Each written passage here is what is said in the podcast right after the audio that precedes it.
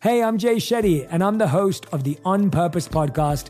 And I had the opportunity to talk to one of Hollywood's major icons, Michael B. Jordan. In our conversation, Michael shares the highs, the lows, and everything in between, offering a genuine glimpse into his world. The closest to getting what you want is always the hardest. People give up right before they get what they've always wanted to get. Listen to On Purpose with Jay Shetty on the iHeartRadio app, Apple Podcasts, or wherever you get your podcasts.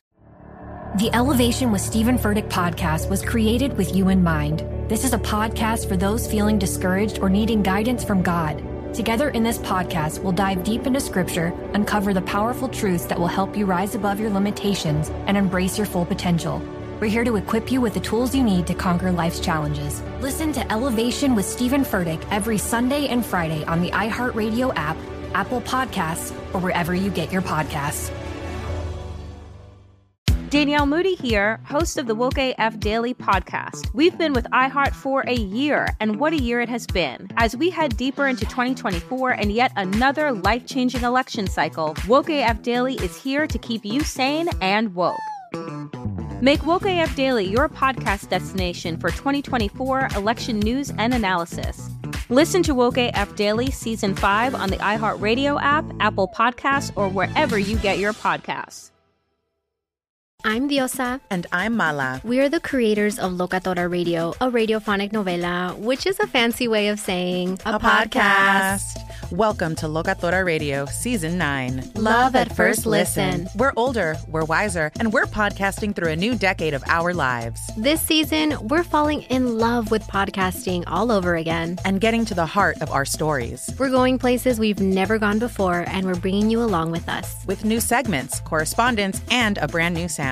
Season 9 is kicking off with an intimate interview with Grammy Award winning singer songwriter Natalia Lafourcade. What's giving you hope right now? Well, when I see see what music does to people, it gives me a lot of hope. If you liked Locatora before, you're going to love season nine. Subscribe to our show and you'll see why Locatora is your prima's favorite podcast. Listen to Locatora Radio as part of the My Cultura Podcast Network, available on the iHeartRadio app, Apple Podcasts, or wherever you get your podcasts.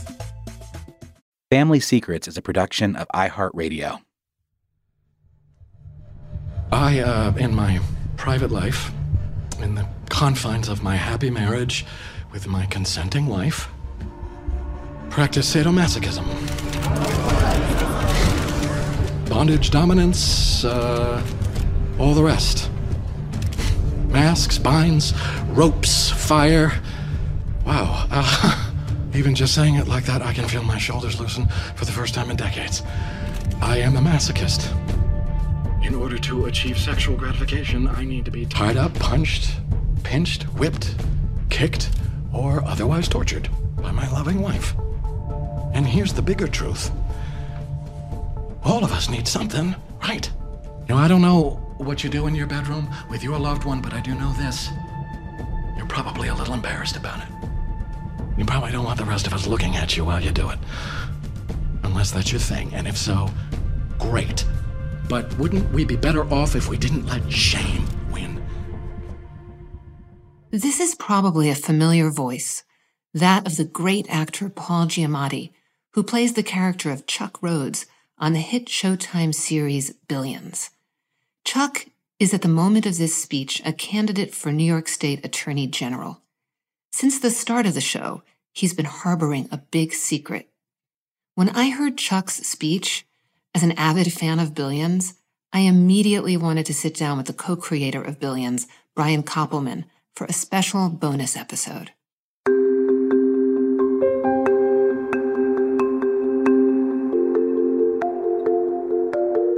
I'm Danny Shapiro, and this is Family Secrets secrets that are kept from us, the secrets we keep from others, and the secrets we keep from ourselves.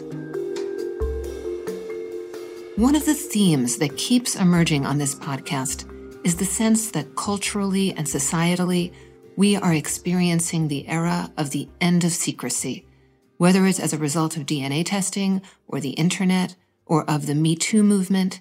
The explosion and revelation of secrets all around us is allowing us to begin to understand that we may trust others with our deepest fears, our most deeply held secrets. And one of the first steps in trusting others in this way is the realization that we're not alone. It turns out that Brian and I are both a little obsessed with Ralph Waldo Emerson, whose essay on self reliance is one I have quoted time and again to my students.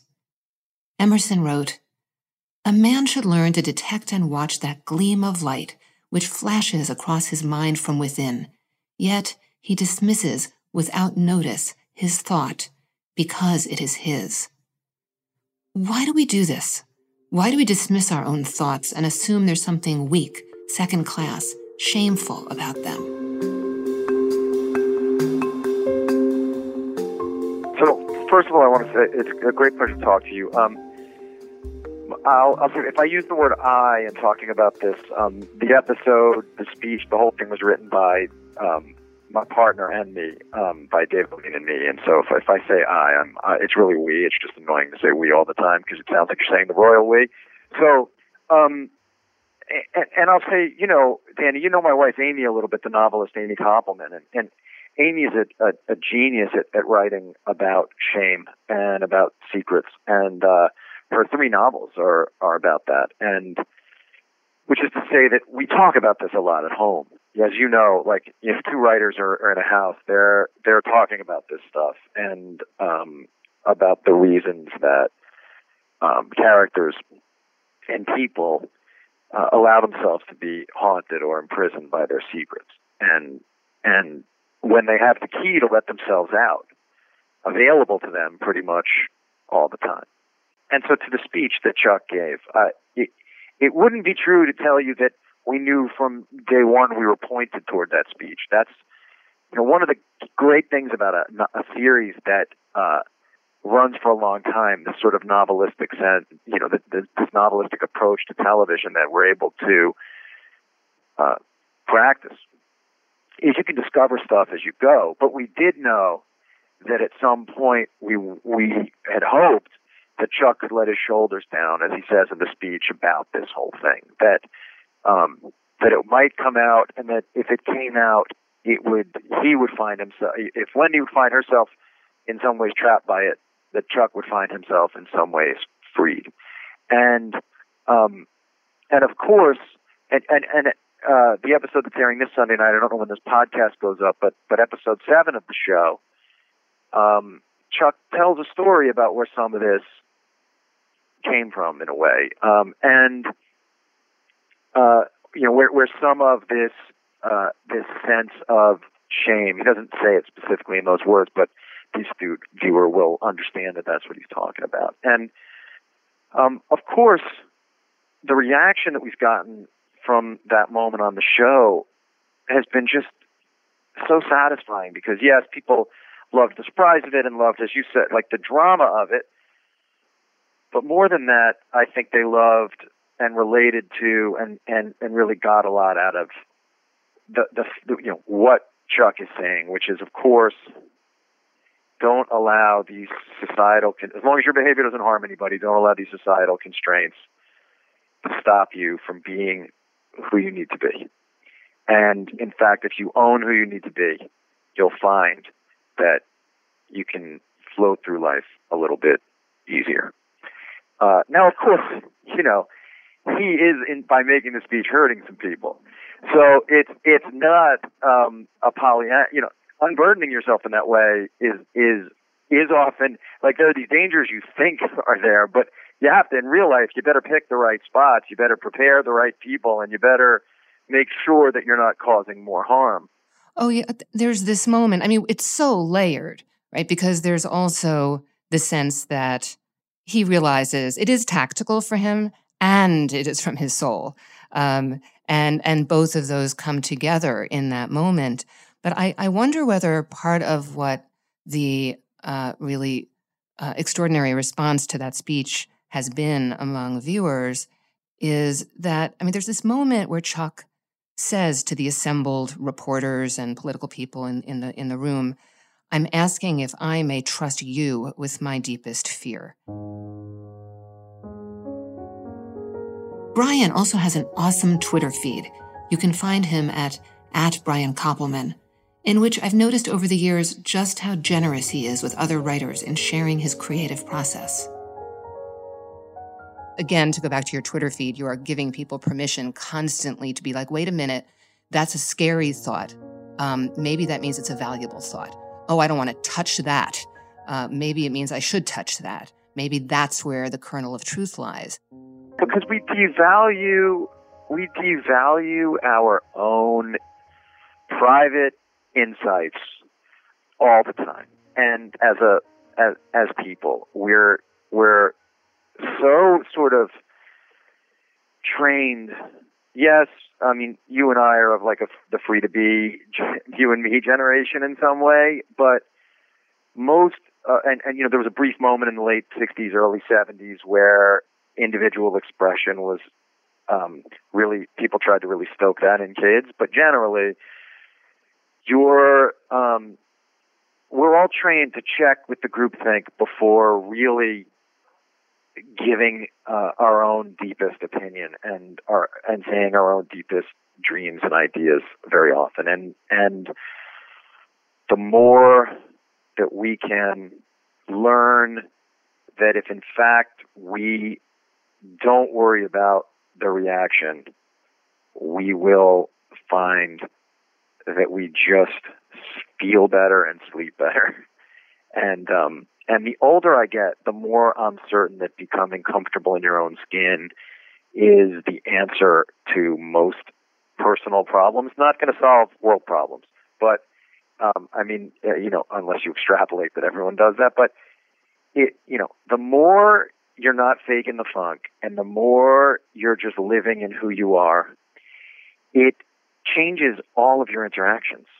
It enables the people who are with you to just get the sense that you're calm. Not that you're lazy or too relaxed, but that you're calm and open and available to them because you're not putting a bunch of stuff up in front of who you really are in between you and them. And so that's been a lot of what I've worked on myself for the last 15 years or so is just being the person that I am. But, You know, hopefully the best version of who I am. I find that when I'm not trying to put on anything, it enables me to be the most empathetic version, the most sympathetic version, and the most giving version because um, I'm just kind of like living in the present and in where I am. And I, you know, and as I've had those insights, I've tried to help other people get there to the extent that I, you know, to the extent that I can. Yeah, all that is just makes so much sense to me and is also the way that I have been living my life for the last, I'm going to say 20 years or so, and more and more and more so. And as a writer, I find that when I go there, like here's a just a brief example from me. Um, there's a moment in in my not my most recent book, but um, the book before, a memoir called Hourglass. There's a moment where there's I'm having a sort of tense, intense kind of exchange with my husband. Um, there's been an ice storm in Connecticut, and we've headed off in a direction to another house to to be in in a in a safe space. And he's an explorer. He's a former journalist, so he likes to explore. And he starts explore exploring the roads around us. And our kid is in the back seat in his in his car seat. And I turned to him and was like, "What are you doing? What are you doing? It's like we're not supposed to be out on the roads. This is not the moment to be a journalist." And I was furious with him. And we finally got to the house and we settled in. And he went back out into the ice storm to help you know to help people and I I wrote this scene and at the end of the scene something was not entirely there. He had come back in, his cheeks were ruddy and his eyes were bright and he said it's like a war zone out there and that was the end of the scene. And then I had this thought. It was a sentence and the sentence was I hated him. And I thought, I can't write that. I cannot write that. And then I wrote it and then I deleted it and then I wrote it and then I deleted it. And then finally, I wrote it and I left it in. It was probably the last edit I made in my book. And I turned it in. And my editor called me a few days later after she'd had a chance to read it. And she said, My favorite sentence in the entire book was, I hated him. It was like a live wire. And also, by the way, in retrospect, a few years later, I'm talking about this with you in a podcast that millions of people are going to hear because I don't have any shame about that anymore because everybody hates their partner sometimes. But there was something about that feeling in the moment of too exposed, too vulnerable, too real, too true. Not okay. I mean, you think about the the books that you've loved the most, that have impacted, that have you know mattered to you the most, and you. It's rarely because the author was pulling punches. It's rarely because the author was worried about what their spouse or kids were going to think of them. Also, you know, write anything you want. Later, if you're really sure it's going to hurt somebody, you can always redact it. You can always edit it out. You can always find another way. But often I find people stop and they're so scared they're going to hurt people in their lives that they don't even pick up the pen, right? You're a professional writer, you're an accomplished writer, you're a famous writer, and still you were worried about whether you could do it. So let me ask you this um, to go back to Chuck's speech. And there's also, there are these great um, cutaways from his speech where, I mean, there's one in particular where he describes, he uses the word unburdening. Uh, and then we cut to his wife's face. And, um, you know, we know that this is not an unburdening for Wendy. What thoughts do you have about, um, you know, those two characters and the ways in which Chuck is released by uh, deciding that he is going to shine a light and reveal what's under all of that darkness. Um, Wendy has a very different reaction. Can you talk about that a little bit? I'll talk about it a bit. Uh, I don't want to overtalk it uh, sure. because this is a work that's still going. Do you know what I mean? Sure, sure. And so I don't want to overtalk it. I would just say their well, their situations are different, right? Because it's actually the practice itself although it uh, although it Wendy gets stuff out of it, it's it's not primal to Wendy in the same way it is to Chuck. Mm-hmm. And so for Wendy, even Wendy admitting it, she, Wendy doesn't carry it in the same way. For Wendy, uh, it's a different kind of shame or embarrassment. And I, I don't want to talk too much about it. I would just say, yes, of course, that's what I was saying before about um, when one unburdens, one ought to be aware of the consequences to if there are direct consequences you you should enlist those people and talk through it and figure it out now you may still have to do it anyway but then know that certain relationships are going to change as a result of that yeah yeah no i mean she is she is blindsided um i guess i was asking because i'm thinking about when we love a drama we see ourselves in in multiple characters in that drama right and and I see myself in both Chuck and Wendy.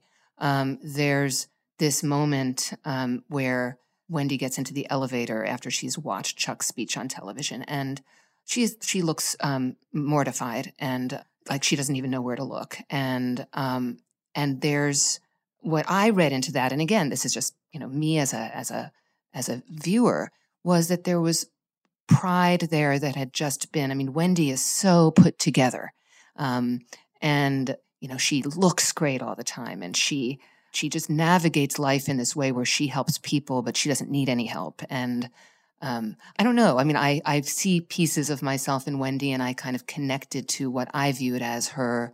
Um, she's just been sort of stripped a little bit by this, and she doesn't want she doesn't want to walk through life that way. David and I, of course, have to be all these characters. Mm-hmm. As you know, right? You can't write all these characters if you can't find some piece of yourself in all these characters. Um, and so I, um, I, I also would say that um, although we can work from a place of intellect, uh, I mostly work from a place of instinct, which is why mm-hmm. while it's going on, I don't like to talk about it that much because I'm not actually working from the top down. I'm working from the inside out when I'm writing. And although I'm aware of plot, like building plot, when it comes to character dialogue, those little moments, I mean, the thing I love the most about the creative process is the ways in which I surprise myself when I'm doing what I do. And, you know, I'm sitting on my couch, I've got my headphones on, I'm blasting music, and I'm in this other realm. I'm sort of, you know, at, when it's at its best, such as when um, we're writing that speech and the reactions you know, you're in that strange place, Danny, where you're hyper present, but also sort of barely tethered to the earth. And that's where I hope to be when I'm writing, particularly when I'm writing the scenes, right? So there's there's the outlining and the sort of structural piece, but then the writing of the scenes and, eh, um, and the discovery that, that you were talking about. For me, that has to happen from the subconscious and from the gut, and it's like all the stuff that you've ever learned in your life somehow is suddenly the stuff you didn't even know you knew is suddenly there in your fingers and the more I talk it out, the less I feel like I can just fly and dance. So I, that's why I don't like to talk that stuff out that much. I think this is really useful for listeners to hear because many people who don't do this kind of work have the misunderstanding that it's um, manufactured in some way, that they're, you know, like as you say from the top down, that there is. I mean, I, I can tell you the only times in my writing life that I've written myself right into a corner uh, or where I've had to throw away hundreds of pages or just put something in a drawer, never to come out again, has been when I've started with an idea. It's when I when, when I've had a big idea. Oh yeah, um, of course, that, right. Yeah, no, it's like you have to lead. Like I always lead from the way I talk about it is from curiosity and obsession, right? If I'm incredibly curious to the point where I'm obsessed, then I can write about something. But that's the only way that it works. And so, if it can be a world, so you could say, oh, there's a world I'm fascinated by and then you could have the intellectual notion, hey, I think other people might be fascinated by that too. Maybe this is worth my time. But then immediately what has to pull you into it is curiosity and obsession and fascination. Those are the things that have to just grab hold of you and yank you into it so that you you you, you can't be re- released from it. That reminds me of something that I um, also say to my students is that you know theme uh, is just a fancy literary word for obsession you know, like show me a writer's themes over the course of a lifetime, and I can tell you what obsesses that writer.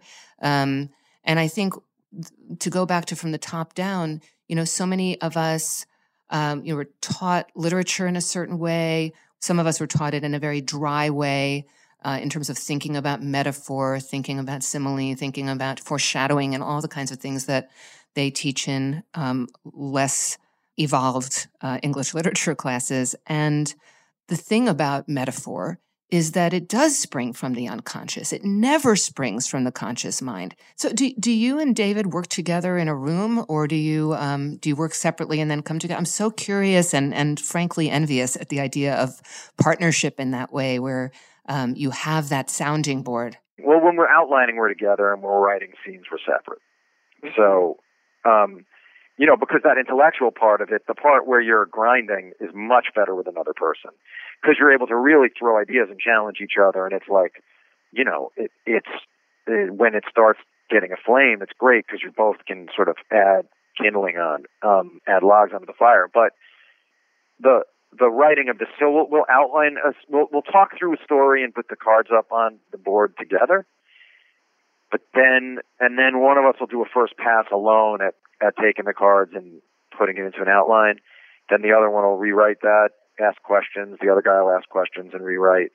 Then we have an outline, and then we just split the outline up. Like I'll take these bunch of scenes, you take these bunch of scenes, and then we write the scenes separately. We put them in one document, and one of us goes through first, rewriting the whole mm-hmm. thing, and then the other goes through, and we just go back and forth. And then at the end, we sit together and solve whatever remaining sort of problems there are together.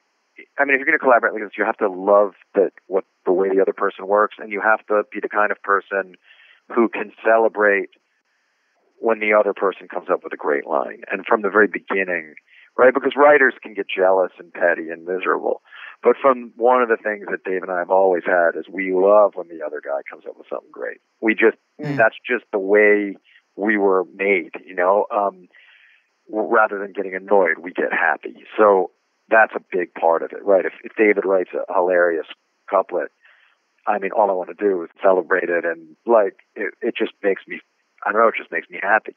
And he's the same. When I, you know, basically when we're split the document and we're writing, we're just trying to make the other guy laugh and smile, um, because we've been best friends through kids, you know. So we've been having this dialogue back and forth since then. Brian and David's working relationship points to the same exact thing Brian's talking about here.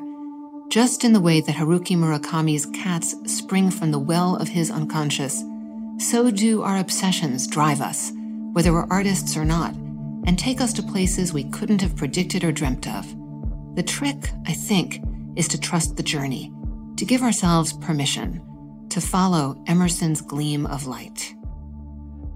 I know that it's true in the work, and and I know that I could go through the movies that David and I made, and you could definitely find the the things that have obsessed us and the reasons, and and really you're talking about the questions you've been asking yourself the whole time, and the, those those questions, of course, exist in any in any artist's body of work. Right, exactly. Well, Brian, this has been such a treat. I'm a fan and uh, of both your generosity and your art. Oh, thanks so much. This has been really fun, Danny.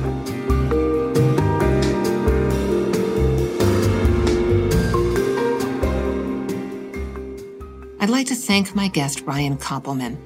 If you haven't already, check out Billions on Showtime, airing on Sundays at 9 p.m. Eastern Standard Time. And you can find Brian on Twitter at, at Brian Koppelman.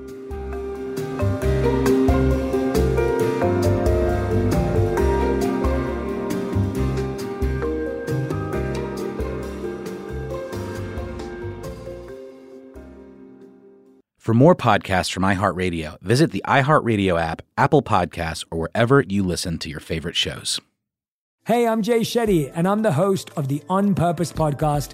And I had the opportunity to talk to one of Hollywood's major icons, Michael B. Jordan. In our conversation, Michael shares the highs, the lows, and everything in between, offering a genuine glimpse into his world. The closest to getting what you want is always the hardest. People give up right before they get what they've always wanted to get. Listen to On Purpose with Jay Shetty on the iHeartRadio app, Apple Podcasts, or wherever you get your podcasts. The Elevation with Stephen Furtick podcast was created with you in mind. This is a podcast for those feeling discouraged or needing guidance from God. Together in this podcast, we'll dive deep into scripture, uncover the powerful truths that will help you rise above your limitations and embrace your full potential. We're here to equip you with the tools you need to conquer life's challenges. Listen to Elevation with Stephen Furtick every Sunday and Friday on the iHeartRadio app, Apple Podcasts, or wherever you get your podcasts. Danielle Moody here, host of the Woke AF Daily podcast. We've been with iHeart for a year, and what a year it has been. As we head deeper into 2024 and yet another life changing election cycle, Woke AF Daily is here to keep you sane and woke. Make Woke AF Daily your podcast destination for 2024 election news and analysis. Listen to Woke AF Daily Season 5 on the iHeartRadio app, Apple Podcasts, or wherever you get your podcasts.